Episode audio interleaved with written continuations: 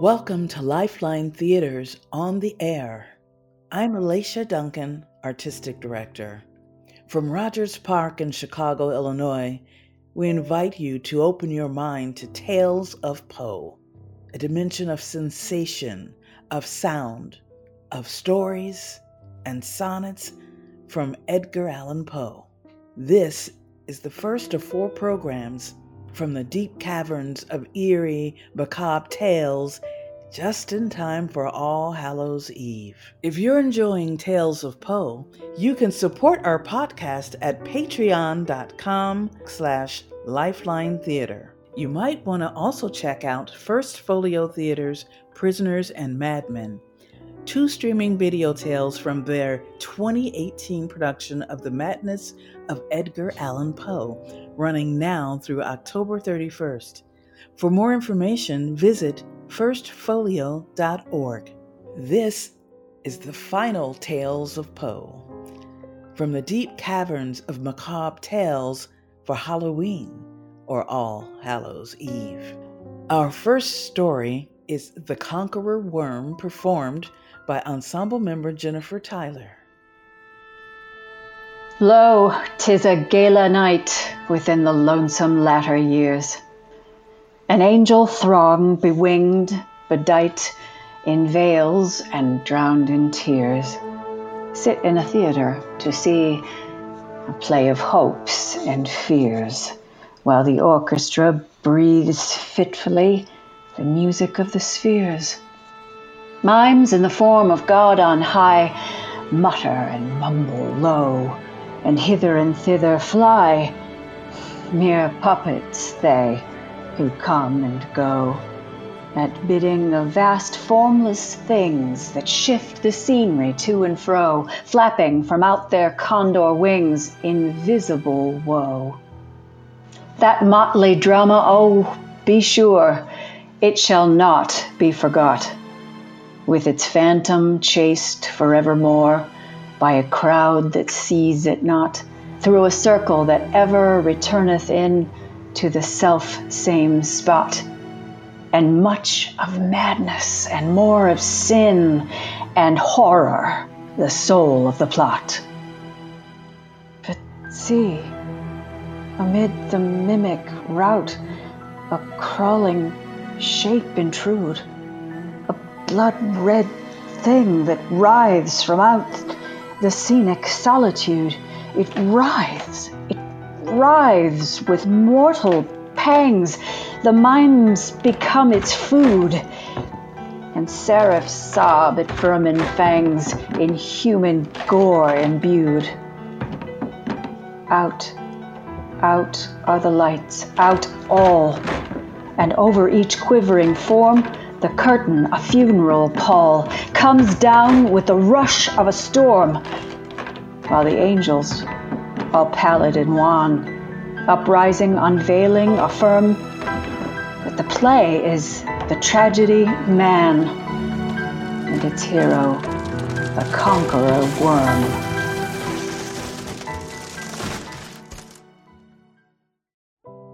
Thank you for listening to On the Air.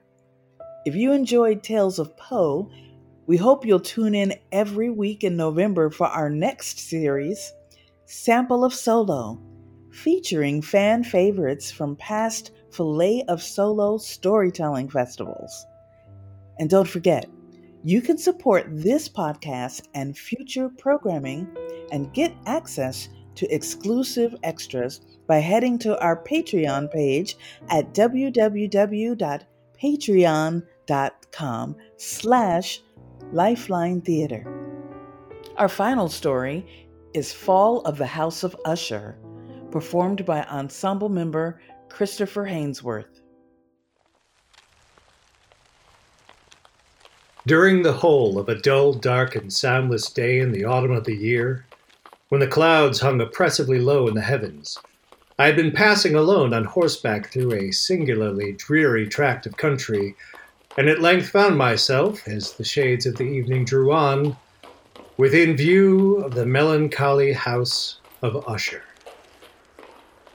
I know not how it was, but With the first glimpse of the building, a sense of insufferable gloom pervaded my spirit. I looked upon the mere house, upon the vacant eye like windows, upon a few rank sedges, and upon a few white trunks of decayed trees with an utter depression of soul, which I can compare to no earthly sensation more properly than to the after dream of the reveler upon opium, the bitter lapse into everyday life, the hideous dropping off of the veil.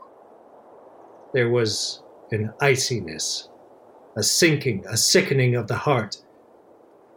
I reined my horse to the precipitous brink of a black and lurid tarn that lay in unruffled luster by the dwelling, and gazed down, but with a shudder even more thrilling than before, upon the remodeled and inverted images of the grey sedge and the ghastly tree stems and the vacant and eye like windows. Nevertheless, in this mansion of gloom, I now proposed to myself a sojourn of some weeks, its proprietor, Roderick Usher, had been one of my boon companions in boyhood, but many years had elapsed since our last meeting.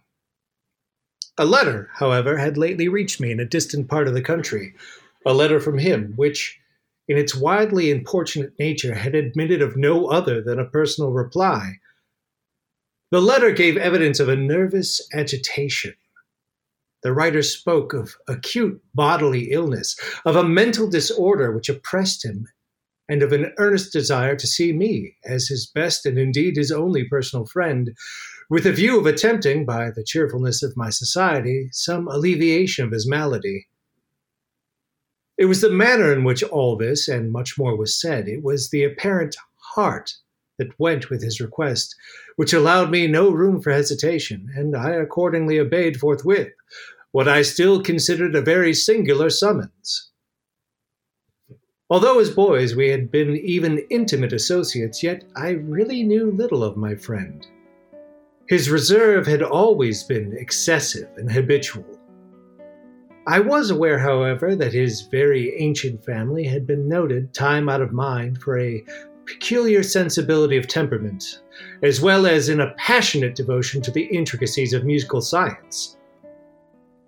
I had learned, too, the very remarkable fact that the stem of the Usher race lay entirely in the direct line of descent, and had always, with very trifling and very temporary variations, so lain. It was this deficiency, I considered while running over in thought the perfect keeping of the character of the premises with the accredited character of the people, which had at length so identified the two as to merge the original title of the estate in the quaint and equivocal appellation of the House of Usher, an appellation which seemed to include, in the minds of the peasantry who used it, both the family and the family mansion. I have said that the sole effect of my somewhat childish experiment, that of looking down within the tarn, had been to deepen the first singular impression when I again uplifted my eyes to the house itself from its image in the pool, there grew in my mind a strange fancy. A fancy so ridiculous indeed that I but mention it to show the vivid force of the sensations which oppressed me. I had so worked upon my imagination as really to believe that about the whole mansion and domain there hung an atmosphere which had no affinity with the air of heaven but which had reeked up from the decayed trees and the gray wall and the silent tarn, a pestilent and mystic vapor, dull, sluggish, faintly discernible, and leaden hued. Shaking off from my spirit what must have been a dream, I scanned more narrowly the real aspect of the building. Its principal feature seemed to be that of an excessive antiquity. The discoloration of ages had been great, yet all this apart from any extraordinary dilapidation. No portion of the masonry had fallen. And there appeared to be a wild inconsistency between its still perfect adaptation of parts and the crumbling condition of the individual stones. Beyond this indication of excessive decay, however, the fabric gave little token of instability. Perhaps the eye of a scrutinizing observer might have discovered a barely perceptible fissure, which extending from the roof of the building in front, made its way down the wall in a zigzag direction until it became lost in the sullen waters of the tarn. Noticing these things, I rode over a short causeway to the house. A servant in waiting took my horse, and I entered the Gothic archway of the hall. A valet of stealthy step thence conducted me in silence through many dark and intricate passages in my progress to the studio of his master. The room in which I found myself was very large and lofty. The windows were long, narrow, and pointed, and at so vast a distance from the black oaken floor as to be altogether inaccessible from within. Dark draperies hung upon the walls. Many books and musical instruments lay scattered about, but failed to give any vitality to the scene. I felt that I breathed an atmosphere of sorrow, an air of stern, deep, and irredeemable gloom hung over and pervaded all.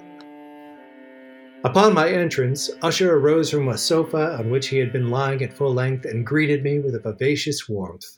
We sat down, and for some moments, while he spoke not, I gazed upon him with a feeling half of pity, half of awe. Surely man had never before so terribly altered in so brief a period as had Roderick Usher. Yet the character of his face had been at all times remarkable.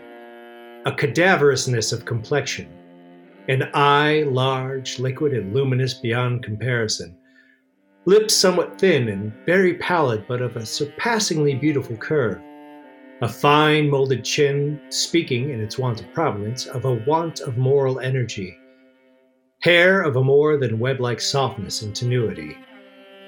These features, with an inordinate expansion above the regions of the temple, made up altogether a countenance not easily to be forgotten. In the manner of my friend, I was at once struck with an incoherence. His action was alternately vivacious and sullen, his voice varied rapidly from a tremulous indecision to that species of energetic incision which may be observed in the lost drunkard or the irreclaimable eater of opium during the periods of his most intense excitement. It was thus that he spoke of the object of my visit, of his earnest desire to see me, and of the solace he expected me to afford him. He entered at some length into what he conceived to be the nature of his malady, it was, he said, a constitutional and family evil, and one for which he despaired to find a remedy, a mere nervous affection which would undoubtedly soon pass off. It displayed itself in a host of unnatural sensations. Some of these, as he detailed them, interested and bewildered me, although perhaps the terms and the general manner of their narration had their weight. He suffered much from a morbid acuteness of the senses. The most insipid food was alone endurable. He could wear only garments of a certain texture. The odors of all flowers were oppressive. His eyes were tortured by even a faint light. And there were but peculiar sounds, and these from stringed instruments which did not inspire him with horror. To an anomalous species of terror, I found him a bounden slave. I shall perish, I must perish in this deplorable folly, thus Thus, and now otherwise shall I be lost. I dread the events of the future, not in themselves, but in their results. I shudder at the thought of even the most trivial incident. I have indeed no abhorrence of danger, except in its absolute effect, in terror. In this pitiable condition, I feel that the period will sooner or later arrive when I must abandon life and reason together in some struggle with the grim phantasm, fear. I learned, moreover, at intervals, and through broken and equivocal hints, another singular feature of his mental condition. He was enchained by certain superstitious impressions in regard to the dwelling which he tenanted, and whence for many years he had never ventured forth. He admitted, however, although with hesitation, that much of the peculiar gloom which thus afflicted him could be traced to a more natural and far more palpable origin. To the severe and long continued illness, indeed, to the evidently approaching dissolution of a tenderly beloved sister, his sole companion for long years, his last and only relative on earth. Her decease would leave me the last of the ancient race of the Ushers. While he spoke, the Lady Madeline, for so she was called, passed through a remote portion of the apartment and, without having noticed my presence, disappeared. I regarded her with an utter astonishment, not unmingled with dread, and yet found it impossible to account for such feelings. The disease of the Lady Madeline had long baffled the skill of her physicians. A gradual wasting away of the person and frequent, although transient, affections of a partially cataleptical character were the unusual diagnoses. Hitherto she had steadily borne up against the pressure of her malady and had not betaken herself to bed, but on the closing in of the evening of my arrival at the house, she succumbed to the prostrating power of the destroyer, and I learned that the glimpse I had obtained of her person would thus probably be the last I should obtain, that the lady, at least while living, would be seen by me no more. For several days ensuing, her name was unmentioned by either Usher or myself, and during this period I was busied in earnest endeavors to alleviate the melancholy of my friend. We painted and read together, or I listened, as if in a dream, to the wild improvisations of his speaking guitar. I had just spoken to that morbid condition of the auditory nerve, which rendered all music intolerable to the sufferer, with the exception of certain effects of stringed instruments. It was, perhaps, the narrow limits to which he thus confined himself upon the guitar which gave birth in great measure to the fantastic character of his performances. One ballad led us into a train of thought where and there became manifest an opinion. This opinion, in general form, was that of the sentience of all vegetable things, but, in disordered fancy, the idea had assumed a more daring character and trespassed under certain conditions upon the kingdom of inorganization. I lack word to express the full extent or the earnest abandon of his persuasion. This belief, however, was connected, as I have previously hinted, with the grey stones of the home of his forefathers. The evidence of their sentience, he said, is to be seen in the gradual yet certain condensation of an atmosphere of their own about the water and the walls, the result is discoverable in the silent yet importunate and terrible influence which for centuries has molded the destinies of my family and which has made me what you now see. One evening, having informed me abruptly that the Lady Madeline is no more, he stated his intention of preserving her corpse for a fortnight previously to its final interment in one of the numerous vaults within the main walls of the building. At the request of Usher, I personally aided him in the arrangements for the temporary entombment. The body having been encoffined, we two alone bore it to its rest. The vault in which we placed it was small, damp, and entirely without means of emission for light. Lying at great depth, immediately beneath that portion of the building in which was my own sleeping apartment. It had been used, apparently, in remote feudal time for the worst purposes of a dungeon keep, and in later days as a place of deposit for powder or some other highly combustible substance, as a portion of its floor and the whole interior of a long archway through which we reached it were carefully sheathed with copper. The door of massive iron had been also similarly protected. The door's immense weight caused an unusually sharp grating sound as it moved upon its hinges.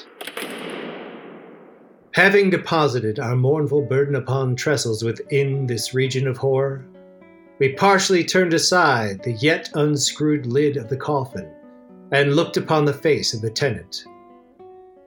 A striking similitude between the brother and sister now first arrested my attention, and Usher, divining perhaps my thoughts, murmured out some few words from which I learned that the deceased and himself had been twins, and that sympathies of a scarcely intelligible nature had always existed between them.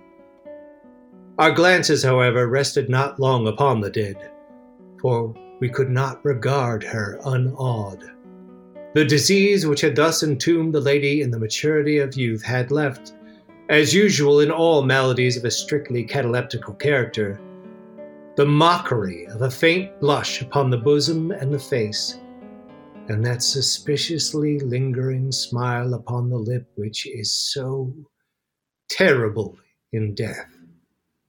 We replaced and screwed down the lid, and having secured the door of iron, made our way with toil into the scarcely less gloomy apartments of the upper portion of the house. And now, some days of bitter grief having elapsed, an observable change came over the features of the mental disorder of my friend. He roamed from chamber to chamber with hurried, unequal, and objectless step. The pallor of his countenance had assumed, if possible, a more ghastly hue, but the luminousness of his eye had utterly gone out. The once occasional huskiness of his tone was heard no more, and a tremulous quaver, as if of extreme terror, habitually characterized his utterance. I beheld him gazing upon vacancy for long hours in an attitude of the profoundest attention, as if listening to some imaginary sound. It was no wonder that his condition terrified, that it infected me. I felt it creeping upon me. By slow yet certain degrees, the wild influences of his own fantastic yet impressive superstitions. It was, especially upon retiring to bed late in the night of the seventh or eighth day after the placing of Lady Madeline within the dungeon, that I experienced the full power of such feelings. Sleep came not near my couch. Whole hours waned and waned away. I struggled to reason off the nervousness which had dominion over me, but my efforts were fruitless. An irrepressible tremor gradually pervaded my frame, and at length there sat upon my very heart an incubus of utterly causeless alarm. Shaking this off with a gasp and a struggle, I uplifted myself upon the pillows, and peering earnestly within the intense darkness of the chamber, hearkened, I know not why, except that an instinctive spirit prompted me, to certain low and indefinite sounds which came through the pauses of the storm at long intervals, I knew not whence. Overpowered by an intense sentiment of horror, unaccountable yet unendurable, I threw on my clothes with haste, for I felt that I should sleep no more during the night. A light step on the adjoining staircase arrested my attention. I presently recognized it as that of Usher. In an instant afterward, he rapped with gentle touch at my door and entered bearing a lamp. His countenance was, as usual, cadaverously wan, but Moreover, there was a species of mad hilarity in his eyes, and evidently restrained hysteria in his whole demeanor. His air appalled me, but anything was preferable to the solitude which I had so long endured, and I even welcomed his presence as a relief. And you have not seen it? he said abruptly, after having stared about him for some moments in silence. You have not seen it, but stay, you shall. Thus speaking, and having carefully shaded his lamp, he hurried to one of the casements and threw it freely open to the storm. The impetuous fury of the entering gust nearly lifted us from our feet. It was indeed a tempestuous yet sternly beautiful night, and one wildly singular in its terror and its beauty. A whirlwind had apparently collected its force in our vicinity, for there were frequent and violent alterations in the direction of the wind.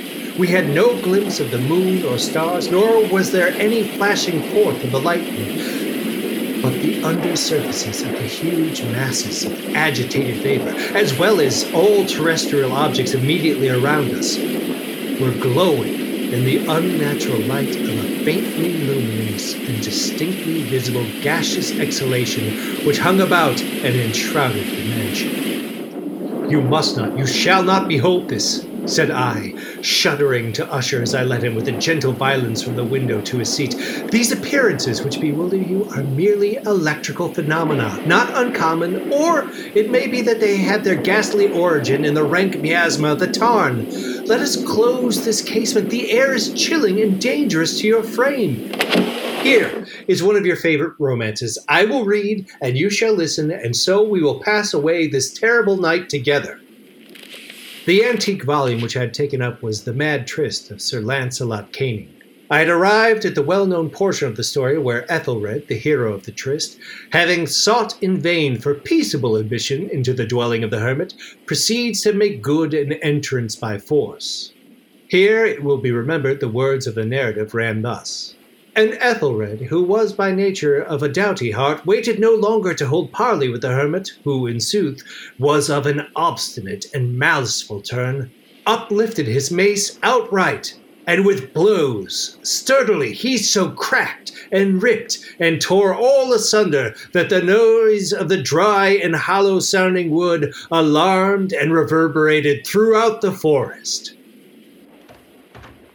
At the termination of the sentence, I started and for a moment paused, for it appeared to me that from some very remote portion of the mansion there came indistinctly to my ears what might have been, in its exact similarity of character, the echo of the very cracking and ripping sound which Sir Launcelot had so particularly described. It was, beyond doubt, the coincidence alone which had arrested my attention. I continued my story. But the good champion Ethelred, now entering within the door, was sore enraged and amazed to perceive no signal of the maliceful hermit, but in the stead thereof a dragon of scaly and prodigious demeanor, which sat in guard before a palace of gold with a floor of silver, and upon the wall there hung a shield of shining brass with this legend enwritten who entereth herein a conqueror hath been, who slayeth the dragon, the shield he shall win. And Ethelred uplifted his mace and struck upon the head of the dragon, which fell before him, and gave up his pesty breath with a shriek so horrid and harsh, the like whereof was never before heard. Here again I paused abruptly. And now with a feeling of wild amazement, for there could be no doubt whatever that in this instance, I did actually hear a low and apparently distant but harsh, protracted, and most unusual screaming or grating sound, the exact counterpart of what my fancy had already conjured up for the dragon's unnatural shriek as described by the romancer. Oppressed by a thousand conflicting sensations, I still retained sufficient presence of mind to avoid exciting my companion. I was by no means certain that he had noticed the sounds in my question. Although, assuredly, a strange alternation had, during the last few minutes, taken place in his demeanor. From a position fronting my own, he had gradually brought round his chair so as to sit with his face to the door of the chamber, and thus I could but partially perceive his features, although I saw that his lips trembled as if he were murmuring inaudibly. His head had dropped upon his breast, yet I knew that he was not asleep from the wide and rigid opening of the eye as I caught a glance of it in profile. The motion of his body, too, was at variance with the idea, for he rocked from side to side with a gentle yet constant uniform sway. Having rapidly taken notice of all this, I resume the narrative of Sir Launcelot, which thus proceeded. And now the champion, having escaped from the terrible fury of the dragon, bethinking himself of the brazen shield, approached valorously over the silver pavement of the castle to where the shield was upon the wall, which, in sooth, tarried not for his full coming, but fell down at his feet upon the silver floor with a mighty great and terrible ringing sound. No sooner had these syllables passed my lips than, as if a shield of brass had indeed, at that moment, fallen heavily upon a floor of silver, I became aware of a distinct, hollow, metallic, and clangorous, yet apparently muffled reverberation. Completely unnerved, I leapt to my feet. But the measured rocking movement of Usher was undisturbed. I rushed to the chair in which he sat. His eyes were bent fixedly before him, and throughout his whole countenance there reigned a stony rigidity. But as I placed my hand upon his shoulder, there came a strong shudder over his whole person. A sickly smile quivered about his lips, and I saw that he spoke in a low, hurried, and gibbering murmur as if unconscious of my presence. Bending closely over him, I at length drank in the hideous import of his words. No, hear it, yes, I hear it, and have heard it long, long, long, many minutes, many hours, many days have I heard it, yet I dared not, oh, pity me, miserable wretch that I am, I dared not, I dared not speak. We have put her living in the tomb. Said I not that my senses were acute? I now tell you that I have heard her first few movements in the hollow coffin. I heard them many, many days ago, yet I dared not, I dared not speak, and now, tonight, Ethelred. the breaking of the hermit's door, and the death cry of the dragon, and the clangor of the shield, say rather the rending of her coffin, and the grating of the iron hinges of her prison, and her struggles within the coppered archway of the vault. Oh, Whither shall I fly? Will she not be here anon? Is she not hurrying to upbraid me for my haste? Have I not heard her footstep on the stair? Do I not distinguish that heavy and horrible beating of a heart? Madman! Madman, I tell you that she now stands without the door! As if in the superhuman energy of his utterance there had been found the potency of a spell, the huge antique panels to which the speaker pointed threw slowly back upon the instance their ponderous and ebony jaws. It was the work of the rushing gust, but then, without those doors, there did stand the lofty and enshrouded figure of the Lady Madeline of Usher. There was blood upon her white robes, and the evidence of some bitter struggle upon every portion of her emaciated frame. For a moment she remained trembling and reeling to and fro upon the threshold, then with a low, moaning cry fell heavily inward upon the person of her brother, and in her violent and now final death agonies, bore him to the floor a corpse and a victim to the terrors he anticipated. From that chamber and from that mansion I fled aghast the storm was still abroad in all its wrath as I found myself crossing the old causeway. Suddenly there shot along the path a wild light, and I turned to see whence a gleam so unusual could have issued, for the vast house and its shadow were alone behind me. The radiance was that of the full, setting, and blood red moon, which now shone vividly through that once barely discernible fissure of which I have before spoken, extending from the roof of the building in a zigzag direction to the base. While I gazed, this entire orb of the satellite burst at once upon my sight. My brain reeled as I saw the mighty walls rushing asunder. There was a long, tumultuous shouting sound like the voice of a thousand waters, and the deep and dank tarn at my feet closed sullenly and silently over the fragments of the house of Usher.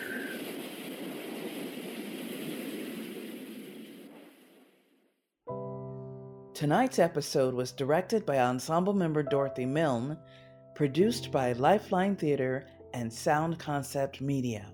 Be sure to subscribe to the podcast to hear about future projects. You can support our podcast at patreon.com slash lifeline theater.